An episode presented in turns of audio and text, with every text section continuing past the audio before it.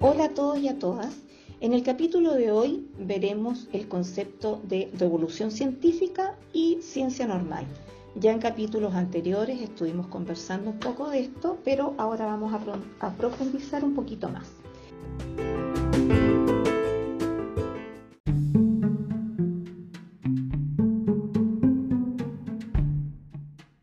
Para poder entender qué es la revolución científica, vamos a volver a situarnos en el periodo de crisis, donde sus características, el escepticismo y la pérdida de la confianza son uno de sus rasgos más fáciles que nos va a permitir identificarlo. Define el periodo de crisis como un periodo de inseguridad profesional profunda, es decir, hay una dificultad y un descreimiento respecto de la efectividad de la propia práctica en los términos metodológicos y teóricos que el paradigma propicia. Por otra parte, es importante señalar que el periodo de crisis en sí mismo no quiere decir nada. ¿Por qué les digo esto? Porque un periodo de crisis podría tratarse de un paréntesis, por ejemplo, donde luego retomamos el curso normal. Es decir, con algunas diferencias podríamos perfectamente volver al periodo de la ciencia normal.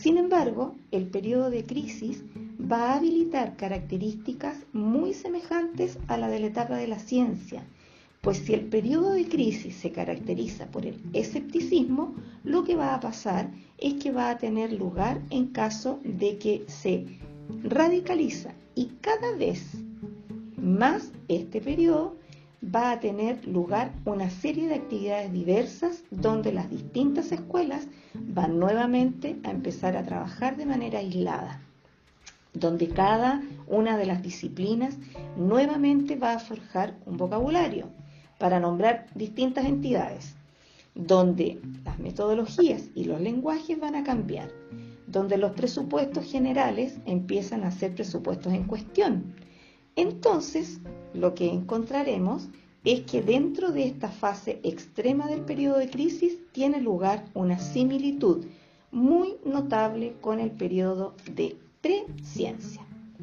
Por lo tanto, la revolución científica es el reemplazo de un paradigma por otro.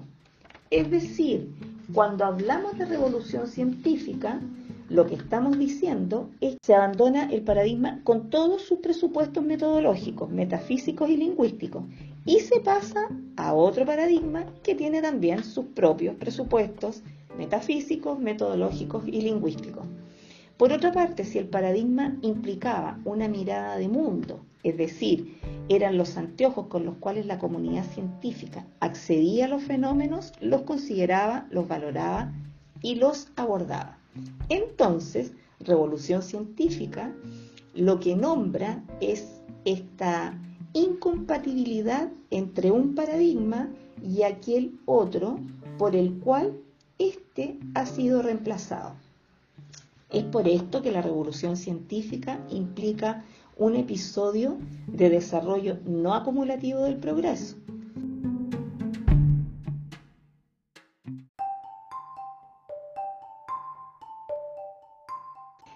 Recordemos, chicos y chicas, que una de las críticas más fuertes a la concepción heredada o a la filosofía clásica de la ciencia tenía que ver con su optimismo en la razón y la experiencia y con su confianza en que con el tiempo iríamos forjando cada vez más y mejores teorías. Cuando propone esta idea de revolución científica, lo que establece es que durante el periodo o vigencia del paradigma podremos acumular conocimiento. Obviamente que el año 10 del paradigma vamos a haber resuelto mucho menos enigmas que durante los años 50 eh, y este a su vez menos que los años 60 y este a su vez menos que el año 100 de vigencia del paradigma.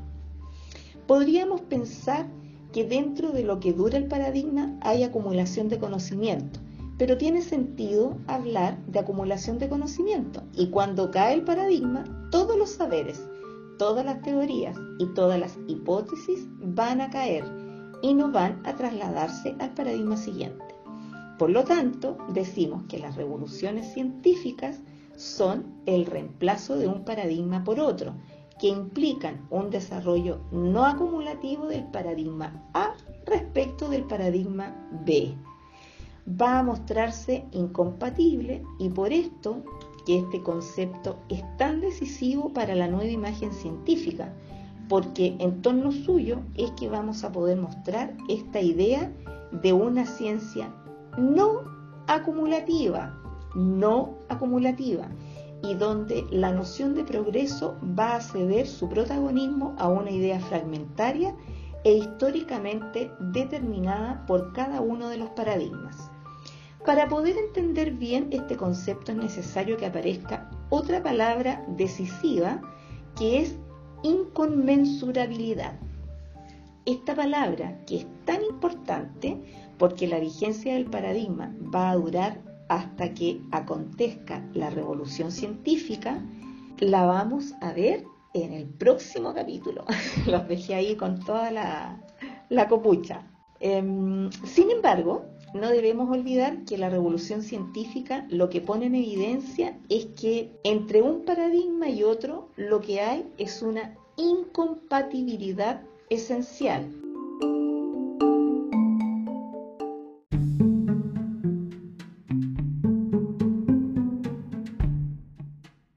Entonces, para ya concluir, señalamos que una vez que ya está consolidado el paradigma, lo primero que tenemos que decir es que lo propio que trae aparejado la consolidación del paradigma es lo que se conoce como un periodo de ciencia normal.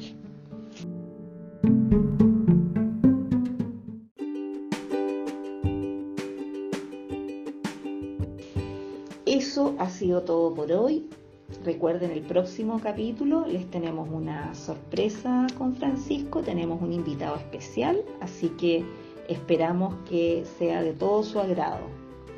Esto fue Cosas nunca vistas e ideas jamás soñadas.